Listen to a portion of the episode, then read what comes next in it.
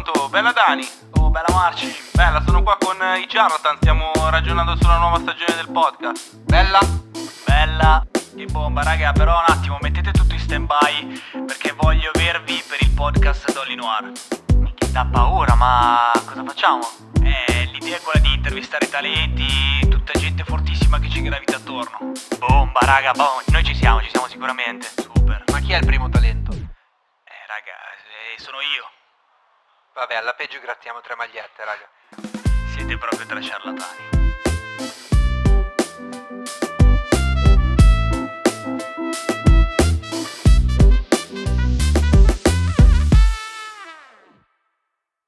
Bella raga, ciao a tutti. Buonasera. Ciao, raga. Siamo qua Riuniti, riuniti. Fausto giorno di Gaudio. Esatto, i Charlatans insieme a Dani di Dolly Noir, Grandi raga. In diretta dal Dolly Noir Store. in diretta da Dolly Noir Store in Corso Ticinese a Milano. Sì. Numero civico. 83. E siamo qua Dani, che prima di essere uno dei quattro fondatori di Dolly Noir, è un amico di lunga data, direi, Sì, per sì, sì. tutti, per alcuni di più, per alcuni di meno. così ci piace pensare, ma non lo È un progetto che nasce dall'amicizia. Guarda come subito parte, cioè, Giusto, parte giusto, al è- volo è già- proprio, è è un già- progetto che nasce dall'amicizia. È già carico, è già carico. Ma vabbè, allora partiamo subito con la prima domanda, che è quando, quando è nata l'idea di questo podcast? Eh, allora, ci avete fatto stracompagnia in quarantena, che è stato un periodo veramente dove secondo me ogni piccola cosa extra che veniva fuori dalla normalità eh, dava un gran valore aggiunto e quindi quella mezz'ora in un sabato pomeriggio, una domenica pomeriggio, veramente dedicata ad ascoltarvi, ridere e scherzare sul vostro podcast, mi ha veramente regalato un bel ricordo di quel brutto periodo.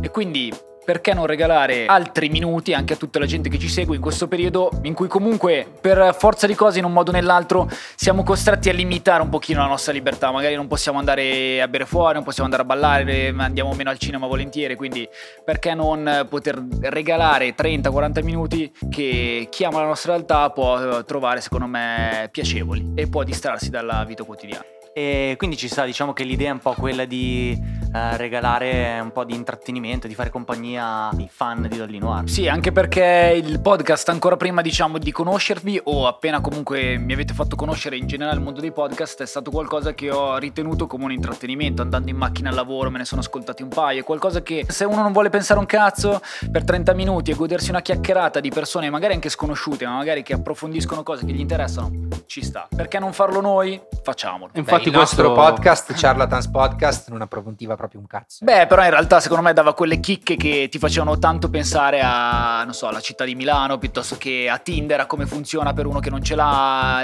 lo vorrei, non vorrei averlo, piuttosto che a, a dei mondi in cui magari ci viviamo tantissimo ma non abbiamo mai riflettuto su Sì, Twitter. infatti l'obiettivo comunque è regalarsi una mezz'ora di chiacchierata tra amici. Tra l'altro noi siamo noi quattro e lo facciamo anche costantemente durante la nostra quotidianità. E abbiamo deciso di condividere insieme a tutti, tutti voi questa, questa nostra passione. Eh sì. Sì, ultimamente sempre meno perché la gente fa figli, si sposa e quindi c'è sempre meno cresce. Sì, infatti, raga, vi devo chiedere scusa, ho il telefono sul tavolo, ma eh, la mia ragazza potrebbe partorire Da da un momento all'altro. all'altro, Eh, quindi eh, ogni eh, tanto butterò un occhio. Sono, sono molto teso, sono, sono in molto quel teso. caso la puntata sarebbe di 10 minuti. quindi. Esatto. esatto. Ma cosa racconteremo un po' in questo podcast? Cioè, qual è l'obiettivo? Eh, l'idea secondo me è portare in questo ambiente che alla fine è casa nostra, in una chiacchierata con i nostri amici, tutte le persone che gravitano attorno alla nostra realtà, più disparate possibile. Alla fine il nostro brand si prefigge l'idea di supportare il talento a 360 gradi, veramente da quello che è il campione mondiale di arrampicata al tatuatore, al producer piuttosto che all'autore o a chi fa giochi di magia ed è fortissimo, al cuoco, insomma. E noi rappresentiamo questo talento? Ma nel senso, ma voi siete tre ciarlatani, nel senso è, senza è giusto talento, senza arte né esatto, parte. Siete, siete esatto. E quello è il nostro talento. Al di ecco. sopra di tutto. Ci, aspettiamo, ci aspettiamo allora nel futuro grossi talenti seduti al tuo posto. Sì, sicuramente, sicuramente ce ne saranno e anzi, secondo me saranno anche gasati di raccontare proprio in retroscena di tutto quello che è il loro mondo, perché magari fanno tante interviste che gli raccontano specifiche attività del loro lavoro loro l'uscita di un album piuttosto che un loro artwork, ma mai magari cosa mangiano la sera, cosa succede quando sono in viaggio, piuttosto che come sono diventati quello che sono oggi. E visto che parlavi di talento, cioè, cosa vuol dire per te talento? Allora io eh, ti rispondo sia che cosa vuol dire per Donino sia cosa può voler dire per me. Parto da cosa vuol dire per me. Per me una persona ha talento quando io guardo quella cosa e mi pongo in una situazione da italiano medio, da uno che comunque ha sì delle passioni ma non ha una cultura specializzata in un determinato ambiente, ma quella cosa che fa quella persona mi emoziona per qualsiasi motivo. Ed è per questo che mi emoziono guardando uno chef che mi fa una torta piuttosto che a uno che si arrampica o a uno che tatua piuttosto che eh, questo secondo me è il talento cercare di emozionare l'italiano medio. Se tu vai a emozionarlo una persona come me, una persona normalissima, in qualche modo hai talento per qualsiasi cosa che fai. Quello che è importante per l'azienda, invece, l'azienda cosa cerca in quel talento, secondo me fa un po' lo step oltre di cercare di valorizzarlo ancora di più. Tante persone hanno un gran talento, ma non sono così capaci a valorizzarlo a livello Ok. di immagine, a livello, a livello comunicativo, eh, a livello di anche luogo dove esprimere il loro talento. E io a livello di azienda quello che punto è quello di portarlo al massimo Sì. livello, livello Diciamo che vuole essere un po' una cassa di risonanza, eh, probabilmente per far esprimere diciamo, chi, chi il talento ce l'ha, ma che ha difficoltà poi a metterlo in mostra. no? Anche se nel mondo di oggi questa cosa non è più difficile come una volta, però ad oggi avere una cassa di risonanza come Dolly Noir comunque per far esprimere determinate personalità, determinati talenti è comunque importante. Visto che appunto abbiamo detto che ci saranno una serie di personaggi, di talenti appunto che parteciperanno a questo podcast, la domanda un po' naturale è che cosa lega queste persone a- al mondo del e viceversa, nel senso qual è effettivamente poi l'elemento che accomuna Perché le li varie scegliete? storie? Perché loro scelgono voi. Io credo che da sempre eh, vada al di là del prodotto, nel senso la scelta che hanno queste persone nei nostri confronti di sposare la nostra causa, se così vogliamo dire, va proprio nel capire che c'è un certo tipo di brand che sta spingendo in una maniera sensata che quindi eh, quello che fanno loro può essere anche di aiuto collaborando con noi. Mi viene in mente appunto dei ragazzi che appunto verranno sicuramente in questo podcast, sono i Marnik. Loro... li Figa, abbiamo i Marnik? Sì, raga, loro spaccano. eh. Ah. Non lo sapevamo, raga. Porco zio. Eh, noi scopriamo tutto Cioè, un allora venerdì devo- alla devo- volta. Cioè, devo studiare, eh. Un Ho venerdì alla mandato- volta. Prima di fare il podcast ho chiesto un po' di gente nel nostro giro se gli Grazie. casava l'idea. Grazie, ha risposto Dani, non gente dovevi. grossa. Eh, se non mi cagava nessuno, boh, cavolo. sì, rimaneva una puntata. Venivi te per nove puntate, alla Esatto. fine conoscevamo anche di che marca porti le mutande. tua figlia. E, mm, comunque hanno sposato secondo me l'idea che c'era qualcuno che poteva supportare i loro progetti e quindi Marnik mi ricordo quando li ho conosciuti quattro anni fa uscivano erano diciamo nuovi agli inizi e un brand come il nostro che poteva diciamo dargli quel plus a livello di immagine che gli poteva servire sui loro canali era importante. Così come altri mille ragazzi che magari verranno qui eh, sicuramente gli piace quello che facciamo a livello di prodotto ma gli piace un po' anche chi siamo la nostra filosofia e quello che c'è dietro. Eh, se no difficilmente costruisco collaborazioni con talenti solo su un prodotto se non ci sono poi dei valori dietro in qualche modo Quali Sì. sono i vostri valori? allora, il, il primo valore secondo me eh, che ti metto nella lista è quello di essere bravo in quello che fai, che sembra un po' scontato, però tante persone al giorno d'oggi, proprio anche se rilegandoci al discorso social prima, sono eh, famose per l'immagine, ma non famose perché sono brave. E noi quello che cerchiamo comunque in tutti quelli che sponsorizziamo è il fatto che agli occhi di chi è specializzato in quella cosa siano brave. Quindi il rapper lo sponsorizziamo perché gli altri rapper lo vedono e dicono che è bravo, piuttosto che il eh, breaker o il fotografo. La base deve essere la bravura, quindi il talento in quello e non nel personaggio. La seconda cosa, secondo me, è un po' legata al ai progetti che hanno. Spesso io comunque vado a supportare un progetto dopo il- la bravura, quindi mi lego a un artista, ci leghiamo a degli artisti o a dei fotografi, degli, dei Degli tatuatori, atleti. perché hanno un progetto che può essere a a disposizione del brand a livello di visibilità, ma allo stesso tempo possiamo noi supportargli in un suo progetto. Certo. E non andrei mai a supportare un artista anche se è bravo se magari per un anno sabbatico nel senso non fa niente perché deve scrivere un Chiaro. disco, Quindi qualcosa- anche l'imprenditorialità, diciamo, nel Sì. senso la visione. Spesso mi, mi scrivono anche dei, dei ragazzi, dei rapper emergenti, ma magari non hanno nessun tipo di progettualità dietro, non c'è qualcuno che gli cura un determinato progetto eh, e questo fa un po' eh, svanire quella loro potenzialità. La scintilla iniziale, Sì, diciamo. esatto. Però senti, volevo dirti una cosa, cioè, alla fine noi charlatans, come tutti i nostri amici, alla fine, come tutti, vi abbiamo visto veramente crescere, no? Voi siete partiti Certo. veramente da zero. E a proposito di coraggio, cioè, il messaggio che voi mandate e il messaggio delle persone che voi eh, in un certo senso supportate, di questi talenti di cui parlavamo, secondo te è anche un po' il messaggio del ce la potete fare? Secondo me assolutamente sì, guarda, quando mi invitano a- nelle scuole, nelle università, è proprio quello che dico. Cioè, io Che bravo a un- flexare lui. eh. Adesso uso questi termini molto giovani. sei- perché siamo su Twitch. Eh, per siamo su quello. Twitch, quindi... Quando no, mi ritrovo e una delle prime cose che dico è ragazzi, nel senso, io sono esattamente come voi. Cioè, dieci anni fa, 15 anni fa, probabilmente ero io l'audience di qualcuno che era venuto a parlare di imprenditoria. Cioè, noi non abbiamo assolutamente niente di speciale. Siamo quattro ragazzi che avevano un'idea concreta nel cercare di dire di provare a realizzarla.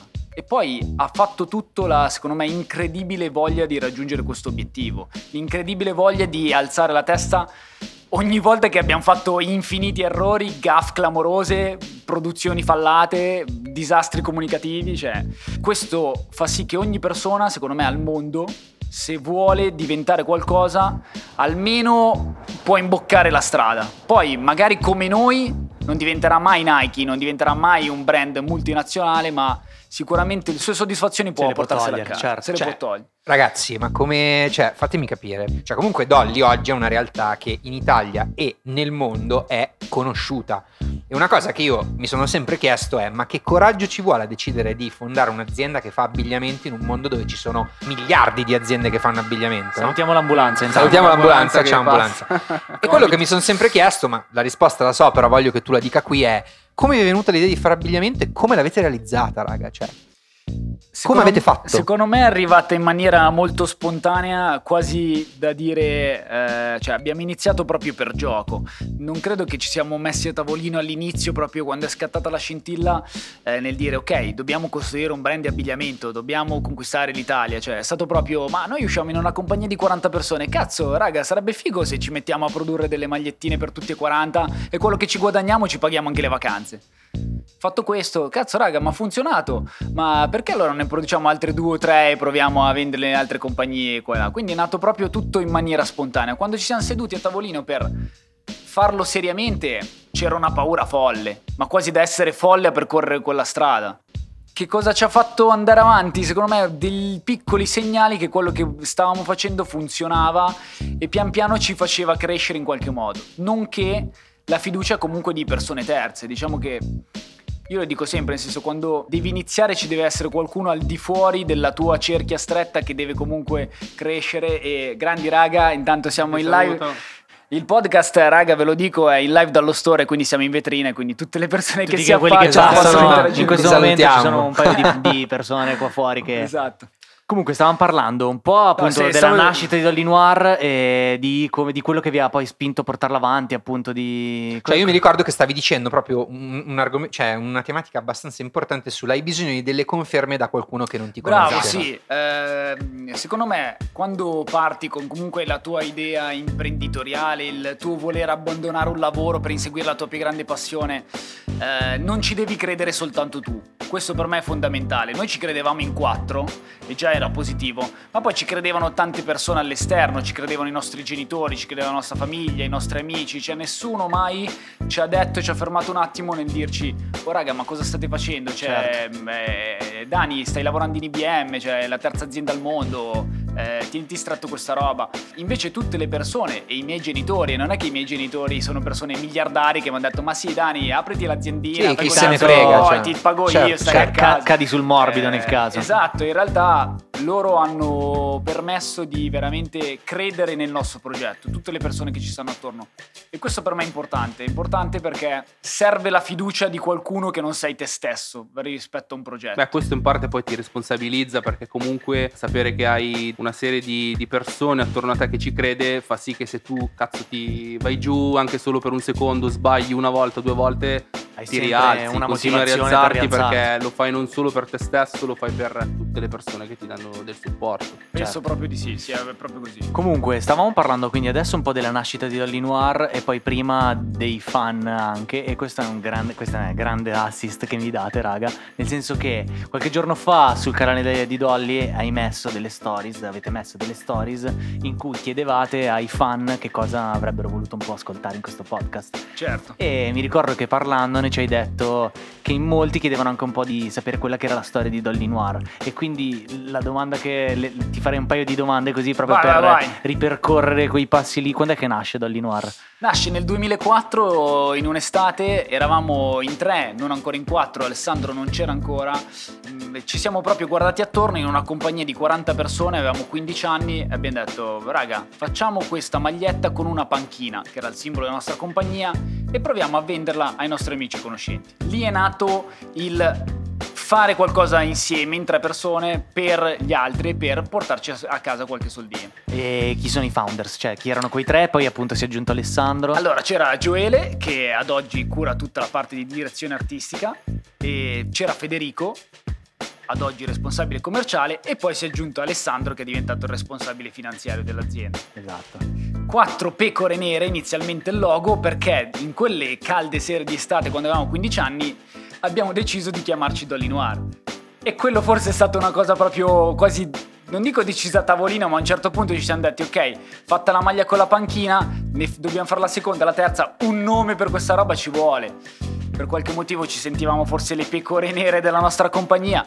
Comunque, ispirati dalla pecora Dolly, simbolo di un mondo tutto uguale, noi abbiamo detto, cazzo, noi Di vogliamo... clonazione, proprio nel vero senso della Esatto. parola. Noi però vogliamo un mondo clonato da pecore nere, ognuna con il proprio talento, ognuna con la propria passione, ogn- ognuna diversa dall'altra. E questo è perché è nato Noir. Io mi ricordo, raga, la sera in cui diciamo Dolly nera sta male, Dolly black non ci piace, Dolly Noir, ah suona bene, Dolly Noir. Da paura, da paura. Noi- questo ad, ad oggi, ad oggi, dopo tanti anni, cambieresti il nome? Ti dico che è un nome che rappresenta una filosofia e questo per me è già importante avere un nome che comunque rappresenta una filosofia. È un nome, diciamo... Cioè, pensi che sia stata comunque la vostra forza per mandare subito un messaggio diretto in questi anni? Perché comunque può essere che la parola Dolly, clonazione, noir eh, abbia subito lanciato un messaggio in modo tale eh, che la persona che comunque vi guardava abbia percepito subito qual era la vostra, il vostro penso- valore, i vostri ideali. Io penso che il nome del nostro brand non sia un punto di forza immediato, sia un punto di forza incredibile quando uno capisce la filosofia che c'è dietro, quindi si appassiona al marchio, capisce che Dolly Noir non è semplicemente un nome ma è una filosofia di talento, di pecore nere, di gente che comunque piscia fuori dal cuore, è diversa o comunque vuole esprimere. Piscia fuori dal coro.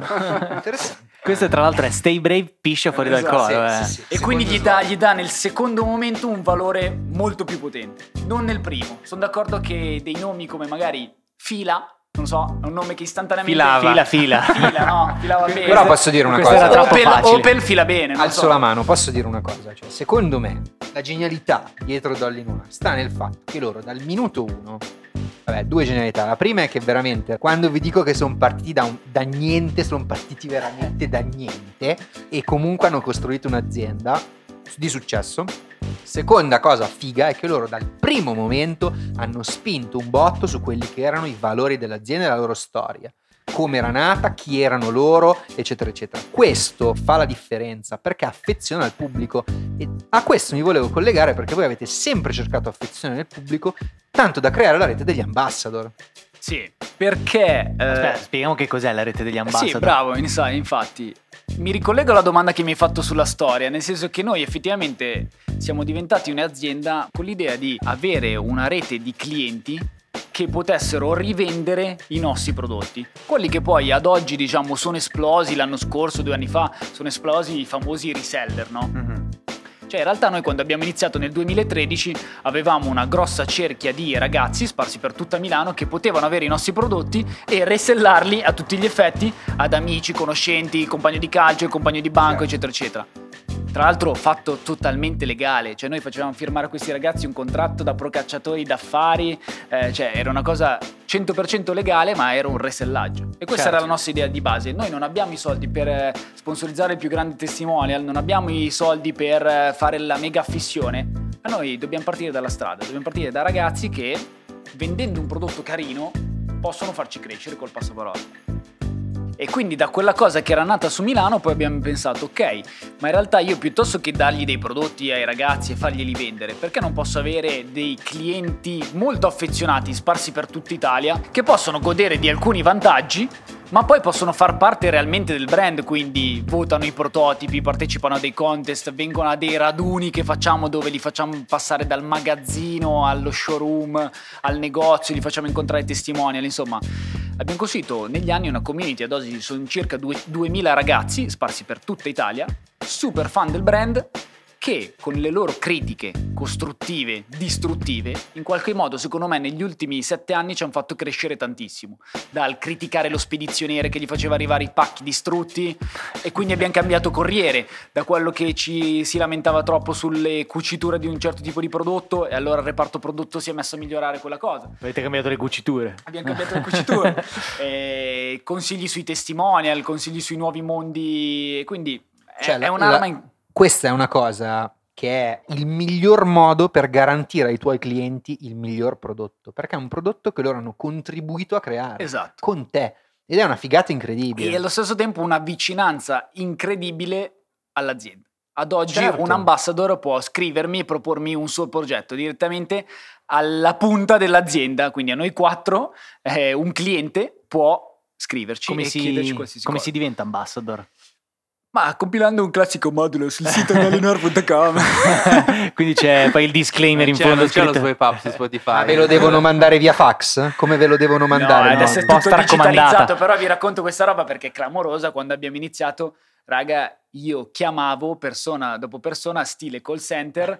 Ciao, eh, sono Daniele di un marchio emergente di Milano. Vuoi diventare una- un ambassador di Dolly Noir? Cioè vuoi avere dei prodotti? Quindi abbiamo iniziato facendo una roba proprio di stalkeraggio, scrivendo a centinaia e Quanti centinaia. insulti avete preso? Ma penso infiniti, penso infiniti. Beh, però probabilmente sono stati più gli apprezzamenti, visto che alla fine questo progetto. Sì, sì. Dico il progetto ambassador è andato avanti. Assolutamente, è andato avanti e si sta sviluppando un progetto secondo me 2.0, nel senso che di questi 2000 ragazzi ci siamo resi conto che alcuni hanno un talento specifico nella fotografia, nelle visual art, nel- nella musica, nello sport e quindi queste persone possono ricevere delle formazioni, dei training, sono in delle academy che ricevono delle formazioni da degli esperti del settore, ma poi lavorano per il brand. Ieri raga ero a fare un video a 2500 metri, mi serviva uno che aveva il drone, ho scritto nell'academy di shooting, raga qualcuno di voi vuole venire sul set di un video, mi serve qualcuno che faccia delle dronate pazzesche. Bam, trovato uno, un cliente, super affezionato del brand, che ha voluto partecipare a un video ufficiale con un professionista per aumentare tutto il suo know-how e darci un contributo a quel prodotto che non avrei mai avuto. Oppure avrei dovuto pagare da uno sconosciuto che magari ce l'avevo lì sul set, mi stava pure sul cazzo. Cioè, ma raga, avete capito? Cioè, ascoltato, gente all'ascolto, avete capito sta cosa che lui ha appena, che Dani ha appena detto? Cioè, un ragazzo giovane, chi se ne frega, di qualunque età, con un talento che prende, viene contattato e e un'azienda grande gli dice vieni a lavorare con noi, vieni a esprimere il tuo talento con noi, partecipa alla vita dell'azienda. È una figata incredibile, cioè, sì, sì, bomba. bomba, veramente bomba. una bomba. Tornando indietro un po' invece a qualche anno fa probabilmente, c'è stato un momento preciso in cui vi siete detti ok questo può essere effettivamente il nostro lavoro. Bella domanda. Secondo me, almeno io ti rispondo personalmente, non mi so dare ancora una risposta a questo. Perché abbiamo qualcosa di così grande e così solido e così con potenzialità di crescita che allo stesso tempo io domani magari esce questo podcast su Spotify e per qualsiasi motivo, nel senso la mia azienda chiude perché ho magari detto qualcosa di sbagliato. Quindi io vivo in una costante idea di star costruendo qualcosa di molto molto grosso, ma allo stesso tempo, visto che siamo solo all'inizio di un cammino importante, comunque molto molto fragile. Ehm, non mi sono mai detto ok io ce l'ho fatta, ok questo sarà il lavoro della mia vita, ok eh, vivremo per cent'anni. eh, ok siamo capaci a farlo, ma perché a tutti gli effetti oggi abbiamo conquistato l'Italia sì, vogliamo conquistare la Spagna, non sono capace, devo imparare, non ce la farò mai magari, non credo, ma ce la farò, ma magari più tempo di quello che... Ma mi quindi tra, tra dieci anni lo vedi il futuro? O vedi ancora del fumo attorno? Perché comunque tu dici devo ancora costruirmelo, cioè non ho un- un'immagine ben chiara di quello che sarà tra dieci anni. Il fumo Quello, che, inteso, vo- credo quello che- che voglio essere, quello fumo che- inteso come nebbia, eh, no? In che senso? Ma io credo che l'imprenditore di oggi, o almeno io, anche tra dieci anni, quando magari appunto saremo in mezza Europa e in mezza Asia, Allora un po' eh, lo vedi il futuro. Lo vedo, ma penso che se mi immagino tra dieci anni, penso e anche spero di vedermelo un po' come lo vedo adesso, cioè come qualcosa di così grande ma allo stesso tempo fragile. Ma il lockdown ha fatto capire che aziende enormi sono comunque molto fragili e quindi è giusto continuare per me per sempre a ragionare in questa sorta di ambivalenza tra si sto spaccando ma mai lo affermo. Sì, la cosa bella è che mh, almeno puoi dire che il tuo successo o insuccesso dipende dal- dalla tua abilità, dalle tue forze e dall'impegno che ci metti e non come dici tu nel lockdown persone magari che rimangono a casa dal lavoro e però magari quell'insuccesso lì o questo problema grande che dovranno andare ad affrontare non è neanche frutto del- della loro non capacità sul posto di lavoro. Esatto. Cioè, questo è, Cioè, questo secondo me importante. oggi fare impresa. Adesso, vabbè, Questa è la massima, attenzione, attenzione, qui c'è la Che massima. palle, oh attenti, zio, che attenti, palle. eh. Allora, secondo me fare impresa oggi vuol dire avere la capacità di adattarsi. Siccome il mondo cambia molto più rapidamente di come cambiava 10-20 anni fa, è necessario sapersi adattare con una costanza e con una velocità immensa. Sì. Eh, la forza eh, delle aziende che sopravvivono a qualunque situazione è che sanno reinventarsi e in questo Dolly Noir secondo me ha saputo reinventarsi e qui ti voglio chiedere come vi siete adattati al lockdown? Che cazzo è cambiato? Cioè, cosa avete fatto? Penso che una delle cose importanti di quel periodo sia stato il fatto di aver lavorato da prima, da quando questa roba non esisteva proprio, comunque su dei nostri canali importanti per l'azienda. Noi da sempre abbiamo sviluppato internamente la comunicazione, ma anche la comunicazione esterna, quindi tutta la parte advertising con un grossissimo focus su ciò che è anche la parte e-commerce del- della nostra azienda, sviluppandolo internamente e avendo qualcosa che funzionava bene già prima.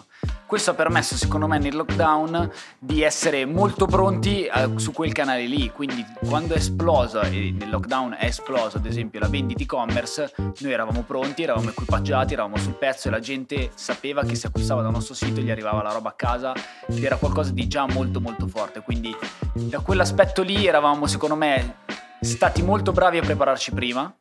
Ho sentito tante aziende che nel lockdown, dopo il lockdown, hanno iniziato a farsi siti internet. sono a farsi- scoperte, si sono venditori e-commerce. Ma per Certo, forza. certo. Io, io sono abbonato a Millionaire e leggo spesso, eh sì, nel lockdown abbiamo trasformato il nostro business dalla macelleria a quello che consegnava a domicilio. Certo. Magari hanno fatto il botto, però realtà l'hai fatto in quel momento, mentre noi, il nostro Ogni business... riferimento a...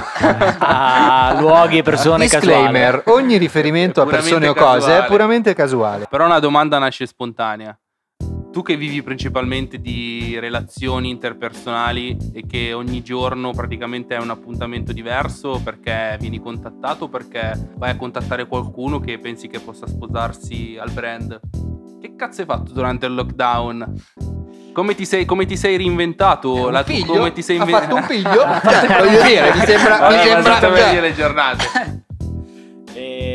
E... Cioè, come hai reinventato la tua Allora, quotidianità durante, durante questo periodo? Ti dico la verità, sicuramente mi sono sentito tutta una parte comunque di vuoto da quel punto di vista perché sono uno che ha quei due o tre appuntamenti al giorno strategici di PR piuttosto che di business da portare avanti. Eh, quel- tutto quella cosa lì si è fermata, ma si è rallentata comunque anche adesso che le cose sono leggermente riprese.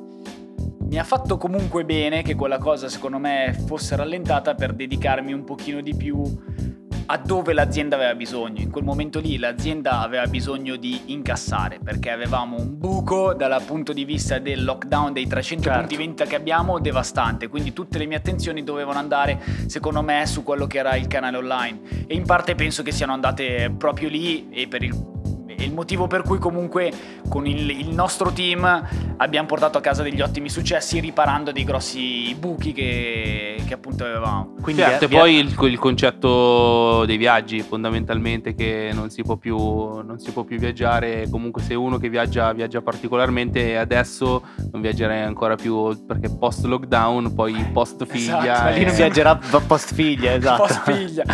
No, ho passato un, un 2019 anche a viaggiare tanto, ma ho fatto tre continenti in un anno, una roba che non capita a tutti. Ho iniziato a viaggiare veramente tanto, una cosa che mi è piaciuta veramente tantissimo. Eh, non farlo più mi ha veramente un po' bloccato, ma non vedo l'ora che un po' tutto riparta, ma perché ad oggi la cosa bella che ho scoperto di quello è che si possono sviluppare business internazionali veramente in due giorni anche volando in Giappone, cioè quindi è una cosa Certo. molto rapida. Però d'altro canto vi ha dato un po' la possibilità di concentrarvi su alcuni aspetti che erano fondamentali poi per mandare avanti tutto Secondo ciò che sì. gira intorno ad All. Anche perché, raga, se ci pensate, cioè, oggi facevo questo ragionamento, non si torna più indietro.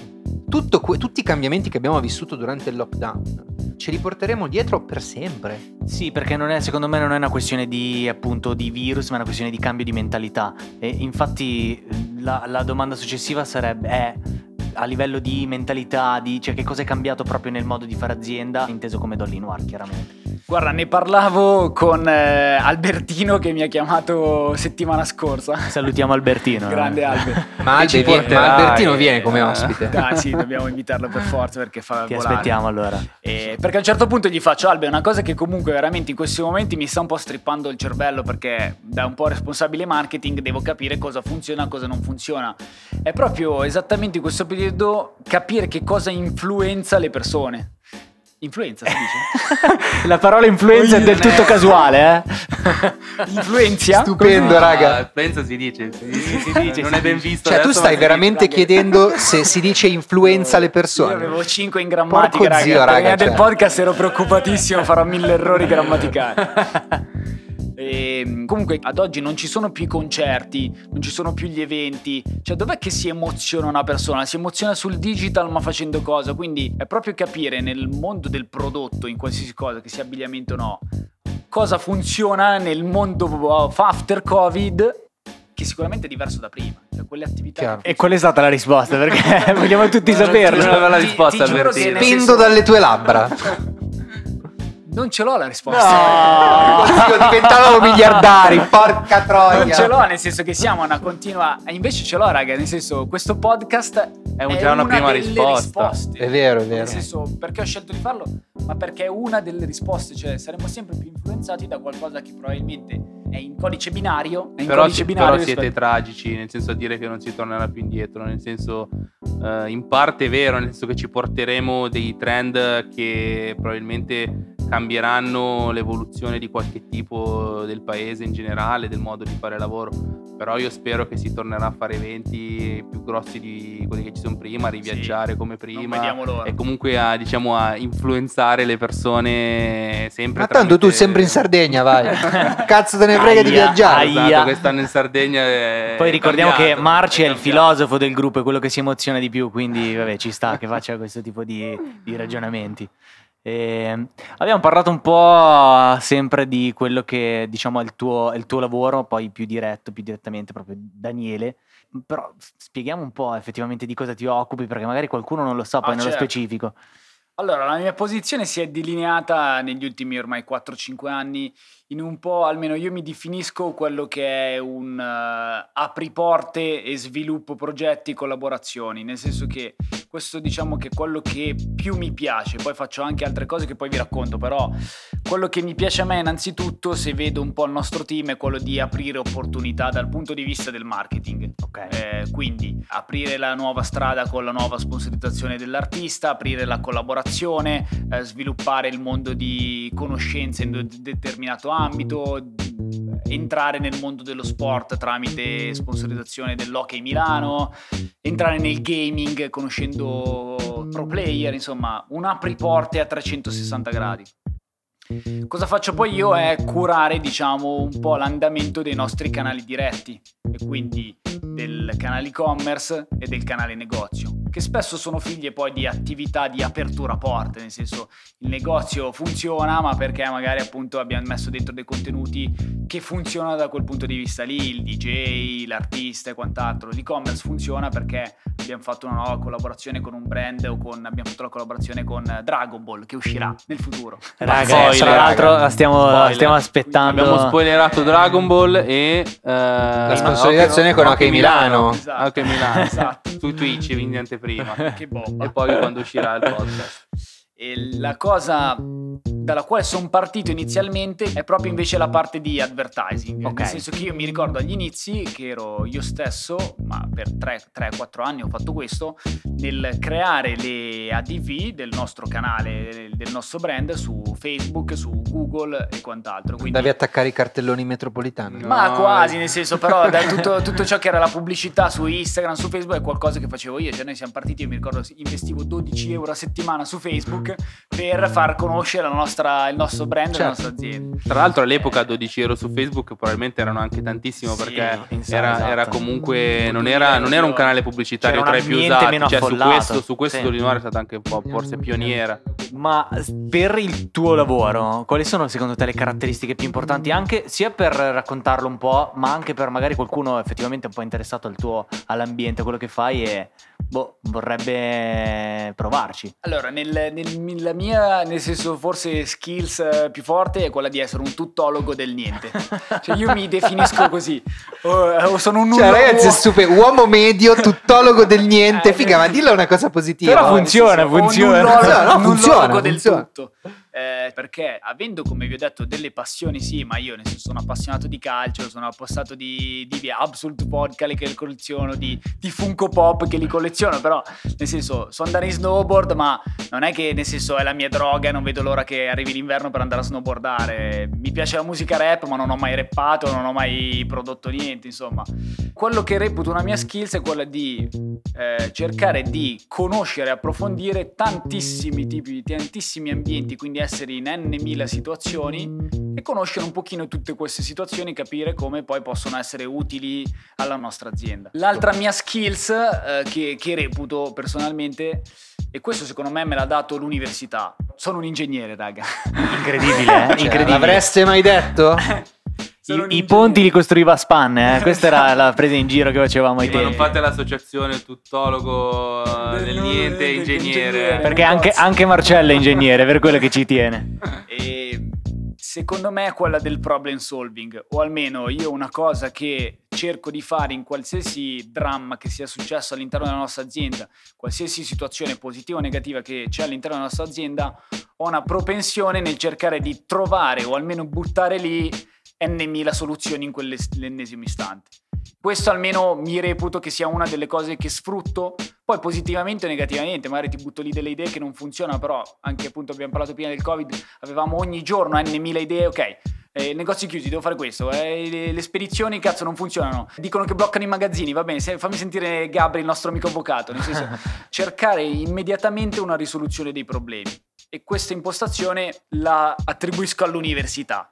Perché mi ha fatto sbattere la testa in delle cose che non me ne fregava un cazzo. Analisi 1, analisi 2, fisica, chimica. Tu, tu Marci le hai fatte, nel senso, sono robe che non me ne frega un cazzo, ma purtroppo per passare l'esame e prendere 18 devi trovare una 18. Diciottone. Una battuta diciamo, Diciottone. diciamo che quella tipologia di esami lì, a meno che non fai proprio l'ingegnere ingegnere, diciamo il doppio, il doppio inge, nel senso che non costruisci ponti, diciamo. Cioè, cosa Ma- ci sono? Ingegneri di serie A, ingegneri di serie No, B? nel senso che... Assolutamente sì, Gabri, assolutamente Ingegnere sì. ingegnere nel senso più, più ingegneristico del termine. Tra l'altro Marci si sente Non di serie A, cazzo, chiaramente, vabbè. perché vedi come parla No, complesso. ci sono, ci sono ingegneri, no, nel nostro caso abbiamo fatto ingegneria gestionale, quindi nel senso la nostra è diciamo, un'ingegneria applicata all'azienda, che è un po' diverso magari dall'essere un ingegnere civile o di un altro tipo, dove costruisci ponti, firmi progetti, eccetera, eccetera. Però è vero, cioè quegli esami lì sono serviti a, come dice lui, a darti una, una forma mentis e di conseguenza approcciare il problema in una maniera da un sotto un altro punto di vista. Chiaro, Esatto, chiaro, Però chiaro. averlo studiato con quella, quella eh, metodologia ti, ti ha formato. Quindi parlavi di versatilità, di problem solving e per quanto riguarda le relazioni con le persone?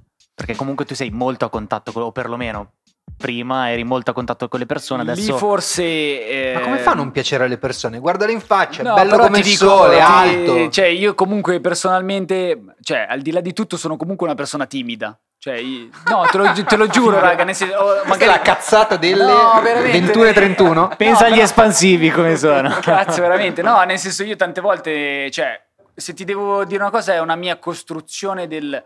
È uno mio spronarmi a essere comunque non timido, perché mi trovo a parlare veramente con chiunque.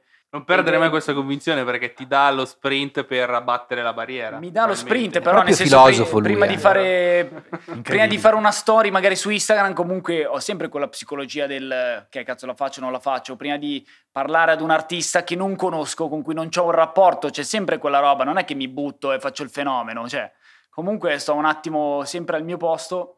Io penso di essere una persona timida, ma che allo stesso tempo si butta perché se non lo fai, cioè me ne sto nell'angolino e le mie PR vanno, valgono zero. Ma questa cosa cambia nella vita privata rispetto al lavoro oppure invece è una cosa che ti porti tutti i giorni?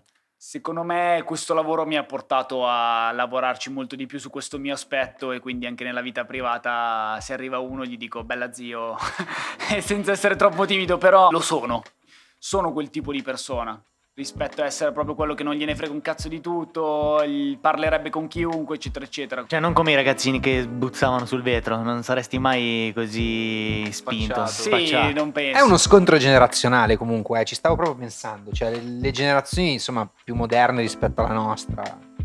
Abbiamo parlato di generazioni nel Charlatans Podcast. Charlatan- Ma Ah, vabbè, giusto, Charlatans Comunque, Podcast. vabbè, vabbè, vabbè. Andate ad mm, ascoltarlo. Chi se ne frega. Il punto è che è una differenza generazionale, nel senso che i ragazzi di oggi sono molto meno timidi nel senso proprio del termine, no?